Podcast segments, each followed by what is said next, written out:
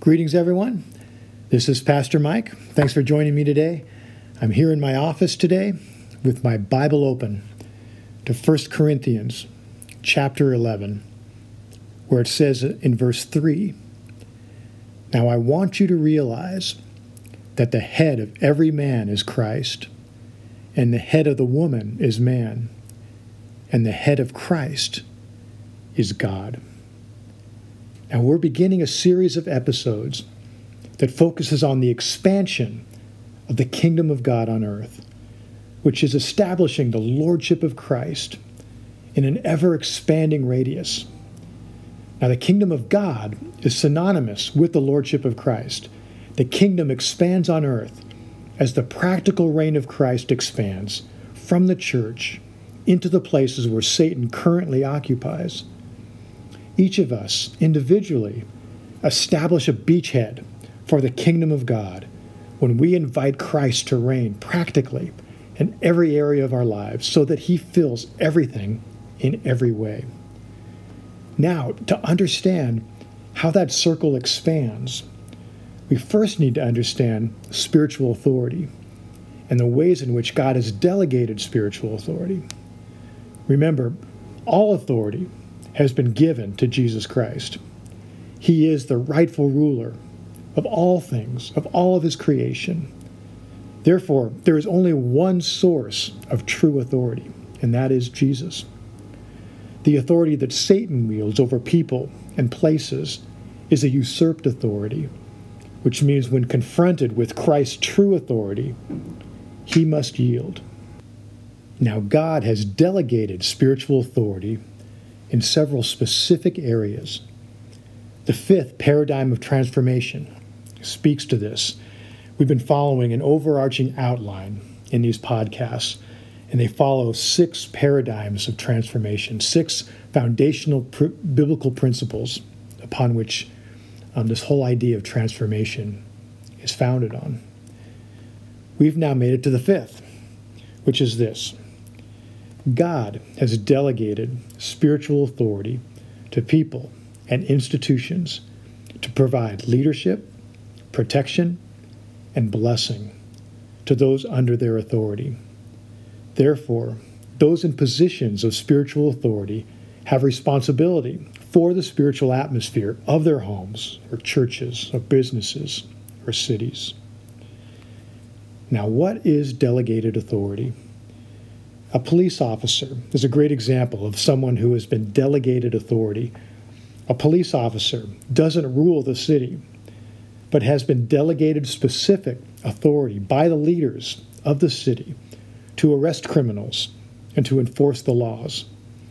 The source of his or her authority is not himself, it's been delegated to him by those who actually possess authority in that city a police officer, for example, in London, has no authority in Seattle or in Tokyo, or vice versa. A Seattle police officer going to Tokyo or London would have no authority there to, um, to make arrests or to enforce the laws. If a Tokyo policeman tried to arrest you here in the U.S., you just look at him and say, What are you doing? You have no authority here. Leave me alone. Now, God has delegated spiritual authority in several specific areas. And today I just want to look at the first, and that is the family. There in 1 Corinthians 11 3, where it says, But I want you to realize that the head of every man is Christ, and the head of the woman is man, and the head of Christ is God. God has delegated spiritual authority in the home to the husband. Delegated spiritual authority just like delegated governmental authority, has a defined scope and purpose. Now, what is the purpose? It's to lead, to protect, to bless. It's not about wielding power as much as it's about service. It's not a matter of superiority, but of function. We see in this verse the head of Christ is God, it says. Now, is Christ inferior to God?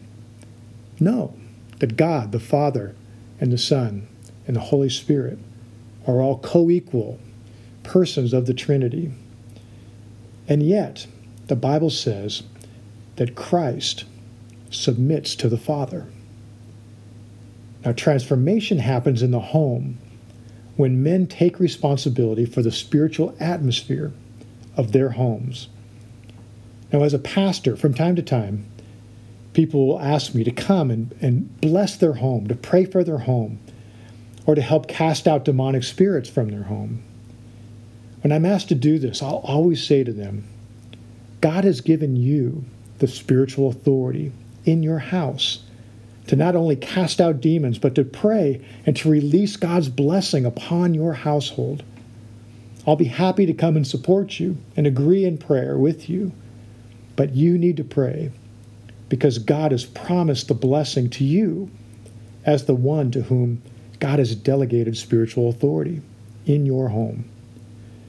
Men too often abdicate their God given role, which leaves then the whole family vulnerable to spiritual attack. If there are demonic forces at work in the home, the husband has been given the spiritual authority to evict those demons through the blood of Jesus and repentance, and to then void the jurisdiction, that is, close the door that allowed them to enter that home in the first place. In Numbers, in the Old Testament, chapter 30, God spends an entire chapter outlining how serious He is about this idea of delegated spiritual authority. There in Numbers 30, it says, If a woman makes a vow before God, and the husband hears about this vow and wishes to nullify it, he can do so, and the vow will become void. However, if he says nothing, then the vow is binding and must be fulfilled. In the same way, if a man's daughter makes a vow before God, and the father hears about this vow and wishes to nullify it, he can do so. God will honor that decision, and the vow will become void. However, if he says nothing, then the vow is binding and must be fulfilled.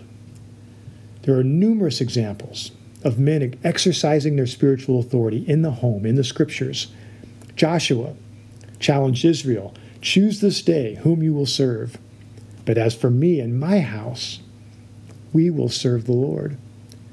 Here's Joshua taking up the mantle of spiritual leadership, saying, My household will be a place where God is honored and his commands followed. Job, the Bible says, was blameless and upright.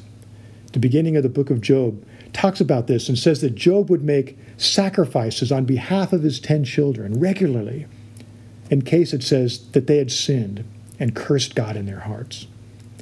This shows how authority has been given to husbands and fathers to effectively intercede for their family, and by doing so, to provide spiritual protection over their households. We see Jesus, who probably shows us the greatest example of the exercise of spiritual authority recorded in all of Scripture.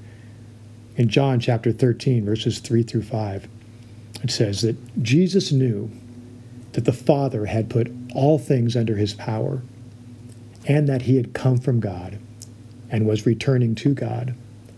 So he got up from the meal, took off his outer clothing, and wrapped a towel around his waist. After that, he poured water into a basin and began to wash his disciples' feet, drying them with the towel that was wrapped around him. The contrast here is so striking. For whatever reason, the Holy Spirit chose to reveal at this moment that Jesus knew that all things had been put under his power, it says. And what does he do? He washes their feet. And that's crazy. This shows that the ultimate purpose of spiritual authority is to serve, it is to bless, as it is to lead and it is to protect. The home is the first place where the circle of spiritual transformation should expand because it is the first level at which God has delegated spiritual authority. There's that connection. Now, an entire household can become a place where Christ alone reigns as Lord and Satan has no foothold the kingdom of God has now expanded from a beachhead of a single person to now an entire family. Men We are responsible for the spiritual atmosphere in and around our home. This is why how a man performs this role is one of the key qualifiers or disqualifiers for whether he should be considered for a leadership role in the church. 1 Timothy 3 5 says, But if a man does not how, know how to manage his own household, how will he take care of the church of God? If a man can't or won't lead, protect, bless, and serve his own family, why would we think he would do so for the church?